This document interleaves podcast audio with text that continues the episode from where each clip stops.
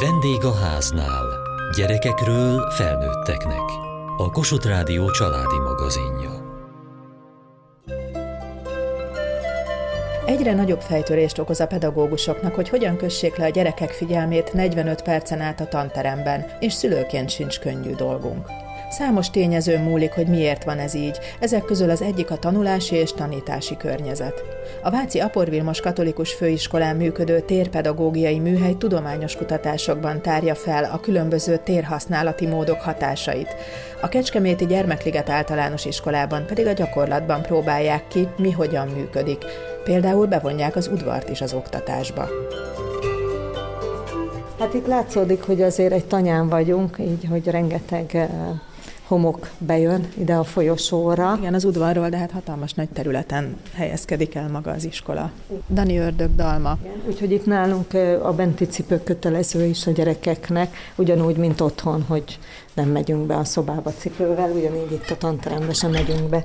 Gondolom télen van ennek igazán jelentősége, amikor esetleg hó, meg sár igen, is van. Igen, igen, akkor. És akkor hál' Istennek vannak olyan gyerekek, akik szeretnek söprögetni, és néha-néha kezükbe veszik a söprűt, és hát ugye ez a keresztmozgások miatt nagyon fontos is, hogy ezeket a keresztező mozgásokat végezzék a gyerekek. Uh-huh. Tehát bevonják őket az iskola szépítésébe, vagy karbantartásába is? Bevonjuk őket, igen, de ezt örömmel teszik.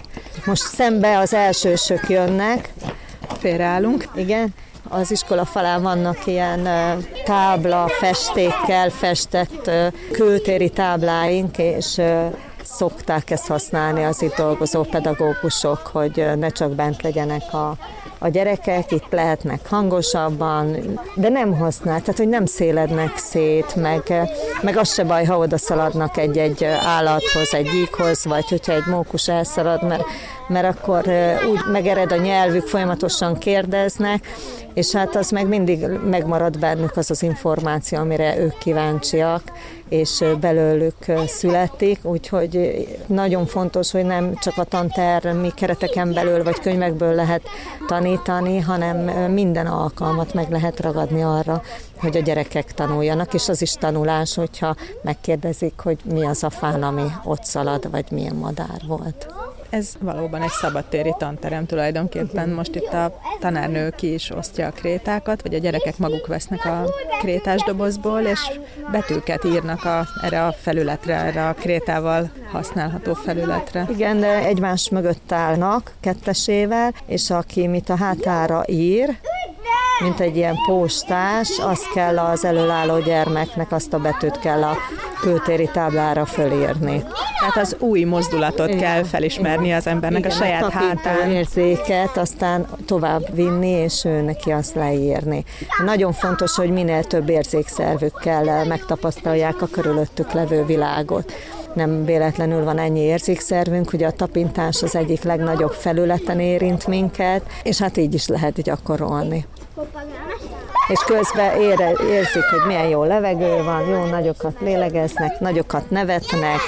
Az nagyon fontos, hogy mindig nevessenek a gyerekek, hogy hogy legyen egy olyan része is a foglalkozásoknak, ahol úgy igazán tudnak nevetni. Dani Ördög Dalma a Kecskeméti Gyermekliget általános iskolából indult tanárként, most már mentor tanárként jár vissza, és mellette az Apor Vilmos Katolikus Főiskola térpedagógiai műhelyében is dolgozik. Hogyan kapcsolódik egymáshoz ez a két feladat? több szálon kapcsolódik. Az egyik főszál, hogy a térpedagógiai műhelyben én a paraszti kultúrának a revitalizációs lehetőségeit kutatom, és azzal vagyok jelen, főként a paraszti munkakultúrának és itt a Gyermekliget Alternatív Iskolában itt is az egyik fő csapás iránya paraszti munkakultúrának a revitalizációs lehetősége, nem csak a természetes környezet, hanem az épített környezet is. Ez is a doktori témám a paraszti munkakultúra revitalizációs lehetősége. Az aporon most elkezdődik tavasztól egy iskolakert pedagógiai kurzus is, egy ilyen kísérleti kert jelleggel, mert egyre több általános iskolában van jelen az iskolakert, mint pedagógiai módszer, mert nagyon fontos, hogy megmutassuk, megtanítsuk a leendő tanítóknak, óvósoknak, hogy mit tudnak kezdeni egy iskola kertben, egy szabad térben, hogyan tudják azt az oktatásba bevinni, és hogy tudják használni a teret arra, hogy minél több ismeretet átadjanak a gyerekeknek.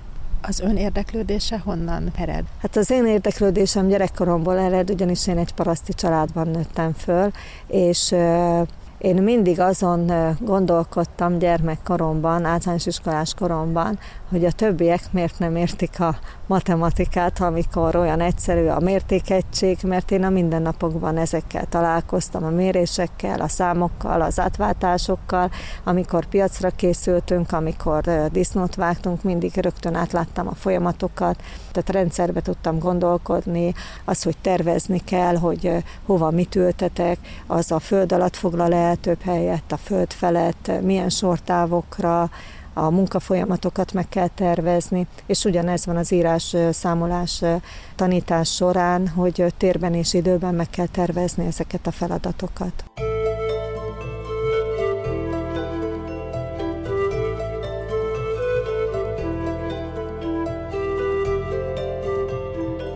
Dr. Tamáska Máté az Apor Vilmos Katolikus Főiskola rektor helyettese és a főiskolán működő térpedagógiai műhely vezetője. Mit jelent az, hogy térpedagógia? Úgy szokták megfogalmazni, ez egy harmadik tanító tehát a tér a harmadik tanító, tehát amikor belépünk egy osztályterembe, akkor nyilván a, az oktató, tanító szerepe nagyon fontos, a gyerekek egymás közötti interakciója, és tulajdonképpen egyrészt a, ahogy elhelyezkednek a, az emberek a térben, az önmagában nagyon beszédes a hierarchia viszonyokról, a hálózatosodásról egy-egy osztályba. Másrészt viszont, és talán ez az, ami izgalmasabb egy pedagógus számára, hogy befolyásolni is tudja bizonyos mértékig. Tehát ez azért nem azt jelenti, hogy ha bárkit egymás mellé ültetünk, akkor ők elkezdenek egymással kommunikálni, de azt jelenti, hogy ha én például mozaik módszerekkel akarok dolgozni, vagy kooperatív feladatokat akarok kiadni, akkor ez nem elég a frontális oktatási térbe kiadni a feladatot, mert az ellene szól. Tehát a, a egymás hátát látják a gyerekek, és egész egyszer nem, nem fog kialakulni közös munka. Nincsen szemkontaktus, nincsen egymás felé fordulás, mert nem engedi a pad. Tehát, hogy igazából a térpedagógia ebbe a kicsi léptékbe azzal foglalkozik, hogy a tér ne akadályozza, hanem segítse a kívánt oktatási módszert. Tulajdonképpen a térben való mozgás és a térben való mozgatás az egy pedagógus kompetencia. Én nem azt mondom, hogy ez a legfontosabb kompetencia egy pedagógusnak, nyilvánvalóan nem, de azt kell látni, hogy ha ezzel nem foglalkozik, akkor nagyon sok alternatív, innovatív módszere egyszerűen mint a hullámtörőkön megáll ezeken a stabil elemeken, amiket lehelyeztünk az iskolába. Hol tart ma nálunk itthon Magyarországon ez a fajta tudatosság? Mennyire próbálkoznak a saját kereteiken belül az iskolák meg a tanárok? Itt az az érdekes, hogy ez a térpedagógiai forradalom, ha lehet így nevezni, ez voltak éppen az óvodákból indult ki. Tehát azért, ha belegondolunk, az óvodák is az 50-es, 60-as években még kifejezetten gyermekmegőrző intézmények voltak, elég szigorú téri struktúrákat standardokat kellett betartaniuk, és ez nem jelenti azt, hogy rosszak voltak, tehát a pedagógus egy ilyen térbe is nagyon jó munkát tud végezni, csak esetleg több energiabefektetéssel. Viszont az óvodák az elmúlt 15-20 évben humanizálódtak.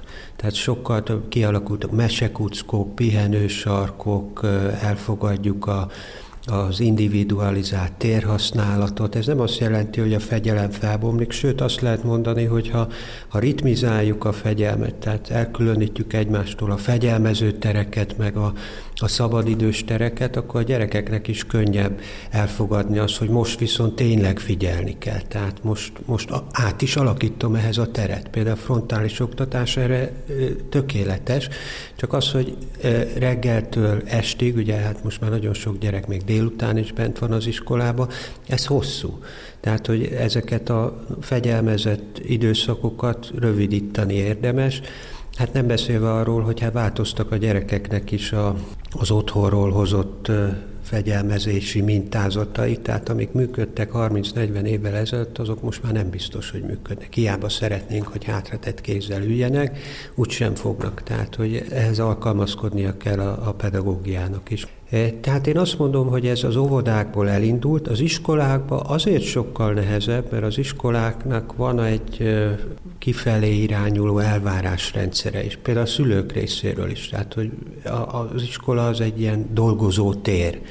Azt, kell, azt érdemes átgondolni, hogy vannak olyan munkák, amikhez nem feltétlenül ugyanolyan térre van szükség, mint te például egy, egy fizikai gyakorlathoz, ahol szükség van az asztalra, szükség van a rendre, szükség van a koordinált mozgásra, de például egy irodalmi beszélgetéshez nem, nem biztos. Hát a, a, mi magunk is tudjuk, hogy a legjobb beszélgetések kávéházakban történnek, hát akkor a gyerekek számára is ki lehet alakítani. Nem biztos, hogy például nehéz érzelmi témákról óriási nagy fény mellett szeretne bárki megszólalni. Tehát, és ezt felnőttként így használjuk a tereket, és az iskoláról meg sokszor úgy gondolkozunk, hogy ez egy labor, és ott, ott bármit lehet csinálni, mert, mert differenciálatlan. Holott, a, amit tanítani szeretnénk, az nagyon különböző típusú, és a térehez alkalmazkodik. És hát az a jó tanterem, amely képes nagyon sokféle használati módot lekövetni.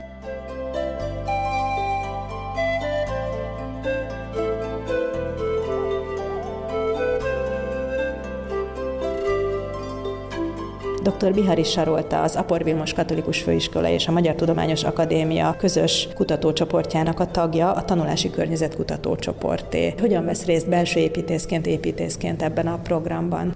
Ez egy nagyon érdekes felelősség, amit építészként, belső építészként magunkon viszünk. Tulajdonképpen a térnek a felelőssége, a térnek a tudatossága, amit megélünk. És ezt a tér tudatosságot szeretnénk átadni az általános iskolai tanítóknak, pontosan azért, hogy ennek a felelősségével, ennek az eszközével tudjanak élni, akkor, amikor a tanításaik során igazából ezt felhasználva tudják a módszereiket minél hatékonyabban képviselni. Általában nem egy új iskolába mennek, nincsenek jelen a pedagógusok akkor, amikor tervezik, vagy terveznek mondjuk egy új iskolaépületet, tehát egy meglévő struktúrába kell belépniük.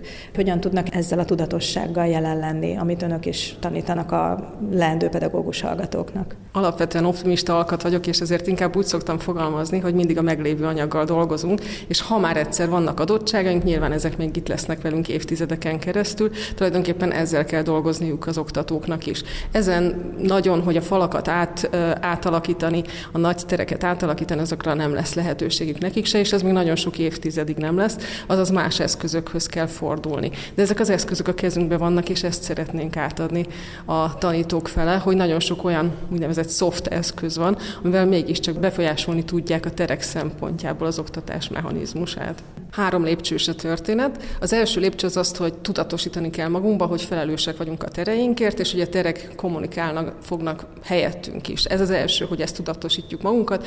E, ennek a legegyszerűbb példája az, hogy természetesen máshogy viselkedünk egy templomban, egy múzeumban, máshogy viselkedünk egy szórakozóhelyen, ugyanúgy máshogy viselkedünk egy A tanteremben és egy B tanteremben, ahol látjuk, hogy rajzpadok vannak, ott természetesen tudjuk, hogy ott rajzolni fogunk, és egy kicsit szabadabb alkotásnak lesz lehetősége, mégsem, hogyha szigorúan poroszos rendszerben vannak a padok, nyilvánvalóan ott egy kicsit feszesebb oktatásra számítunk. Tehát ez az első a tudatosítás.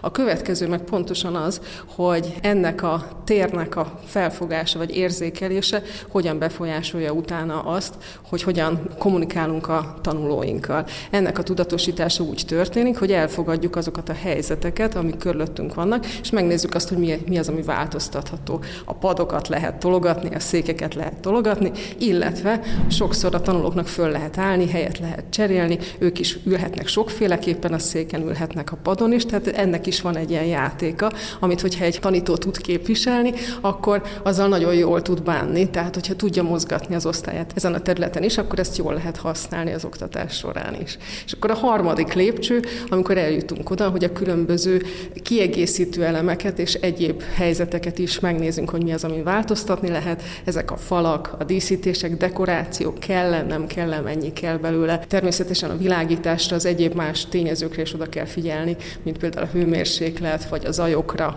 mi az, amit ki kell zárni, mi az, amit viszont pont be kell engedni. Kell-e adott esetben sötétíteni, hogyha elcsendesíteni szeretnénk a tanulókat, akkor természetesen érdemes függönyöket használni, gyertyát gyújtani, vagy egy szőnyeget leteríteni a térnek a közepére, hogyha azt meg tudjuk oldani. Ezekben a terekben a pedagógusnak is nagyon nagy szerepe van, hogy hogyan kommunikál az osztályjal. Van egy úgynevezett figyelmi háromszög, ami úgy alakul ki, hogy az osztályteremben természetesen egyszerre 30-32 diákra nem tudunk rálátni, meg odafigyelni, de mégiscsak a tekintetünk automatikusan pásztázik, és van egy figyelmi háromszög, ami köztünk, ami köztünk és a diákok között alakul ki. Viszont ez nem kell, hogy statikus legyen, hiszen a figyelmi háromszögből mindig lemaradnak gyerekek, akár az első sorban, akár az utolsó sorban, hiszen oda, oda már nem látunk, vagy oda még nem nézünk az első sorokra. Ezért fontos az, hogy olyan legyen az osztályterem elrendezése, ahol tudunk mozogni, ahol tudunk mászkálni a padok között, el tudunk menni a hátsó sorokba, és akkor se érezzük úgy, hogy mi hátulról nézzük őket, tehát legyen olyan az elrendezés,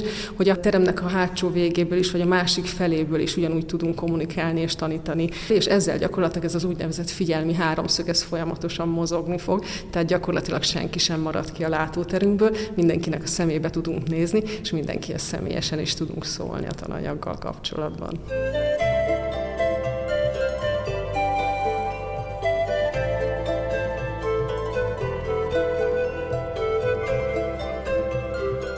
Nagyon sokszor bizonytalanná válunk, mi pedagógusok is, vagy én most magamat is ide sorolom. Dr. Tamáska Máté, az Apor Vilmos Katolikus Főiskola rektor helyettese és a főiskolán működő térpedagógiai műhely vezetője. Ha nincsen egy tábla mögöttem. Tehát annyira hozzá vagyunk szokva, és egy alternatív van berendezett tantermekbe, ez egy jogos visszajelzés, és ezt, ezt szokni kell, hogy egyáltalán hova menjek be, mikor megérkezek. Megszokja az ember, hogy oda előre leül, lepakol, és most itt hirtelen mindenki össze-vissza ül, nem irányítódik rám a tér, és mégis irányítanom kell majd itt a, az eseményeket. Ezek azért szorongást kelthetnek, és bizonytalanságot kelthetnek, tehát azért az nagyon fontos, hogy az ilyen téri átalakításokat kis lépésekben, visszajelzésekre figyelve, és ha az ember bizonytalan, nyugodtan álljon vissza. Tehát ez nem azt jelenti, hogy akkor most a, a frontális oktatás úgy, ahogy van, a fő gonoszszá válik, hanem egyszerűen azt kell látni, hogy kis lépésekben, de egy, egy picit azért érdemes föllazítani. Nem, nem feltétlenül kell, mert ha, ha működik egy osztályban, akkor maradhat. Csak ugye az a kérdés, hogy működik-e. A legtöbb épület nem újonnan épül, hanem már 50-60-100 éves, aminél nem olyan könnyű az átalakítás. Foglalkoznak ilyesmivel, hogy milyen praktikákkal vagy kreatív megoldásokkal lehet mégis faltolgatás nélkül megoldani, hogy jobb legyen az akusztika, és legyenek ezek a kis a tanárok számára is a kis intimebb pihenő sarkok, meg a gyerekeknél is meg tudják oldani a különféle óráknak megfelelő elrendezést, ahogy jelen vannak ott a teremben, mert osztályterem azért mindenütt van. Egyébként ez az egyik nagy dilemmája volt az egész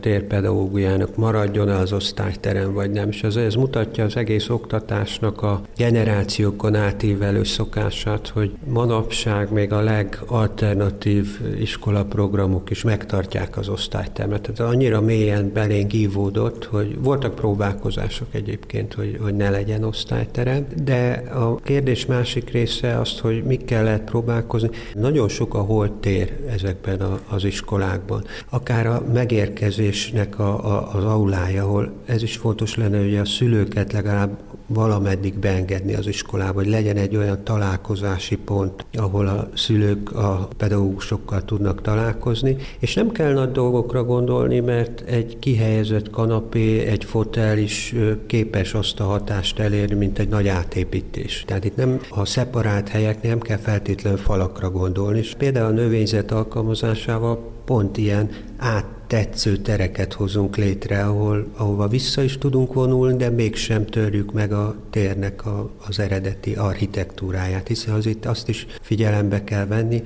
én azért műemlékvédelemmel is foglalkozom, hogy ezek az iskolák nem csak ö, oktatási intézmények, hanem nagyon fontos kulturális örökség et jelentenek, és nem csak a nagyon régi iskolák, hanem akár a második világháború után épült a modernizmus korát idéző alkotások is, amik megint csak egyébként egy pedagógiai erőt képviselhetnek. A szabad, nyitott tanterem, idézőjelben tanterem funkció, ami az iskolakertek meg a, a természeti környezet bevonása az oktatásba témakör tulajdonképpen, amivel szintén foglalkoznak itt a, a főiskolán is. Ezt hogyan próbálják beépíteni már itt a hallgatók képzésébe, hogy legyen erről tudásuk? Hát itt először az egy, egy, egy társadalom történeti kitérőt hadd tegyek. Hát azért annak idején, mikor az iskola létrejött, akkor ugye paraszt gyerekeket kellett behozni a négy fal közé. És az volt úgymond a, a szocializációs eredménye az iskolának, hogy, hogy bent tudja tartani a gyerekeket. Most ez, ez hihetetlen nagyot változott, tehát ma igazából az, hogy ben vannak a négy fal között, ez az adottság, és ma az a pedagógiai kihívás, hogy kivigyem őket. A másik pedig az, hogy a kerteknek a használata, ennek a, az elmúlt 15-20 évben ennek egy óriási nagy reneszánsza van, főleg a környezetvédelmi nevelés kapcsán, ezek olyan kertek, amiket a gyerekek művelnek. Itt az a fontos, hogy megérezze azt a felelősséget, hogy egy élőlényel bánik, Ráadásul egy olyan élőlényel, amelyik nem olyan cuki, meg nem olyan, mint egy nyuszi, meg egy kutyus, meg meg lehet simogatni, valójában növényt is meg lehet, de hogy ez egy úgymond edukációs feladat lenne, az ő, ő felelősségérzetét felkelteni, időre nevelni. Ez is egy hihetetlenül fontos a, a mai gyerekeknek a képességében. Nagyon rövid az az időtáv, amíg, amíg visszaemlékeznek, amíg előre gondolkodnak. Nyilván ez, ez gyereknek is a sajátossága, de ugye ez még rá tesz a médiának ez a nagyon gyors pörgése. És például egy növénynek a kicsírázása az idő, várni kell. Tehát, hogy a, a, az iskola kert nem csak kertbeli feladatokra képes, hanem nagyon fontos attitűdöket, képességeket fejleszt a gyerekbe, és hát ezért különösen fontos, hát nem beszélve arról az eredeti célról, hogy minél többet legyenek szabad levegőn. Tehát egy matekórát is meg lehet tartani kint.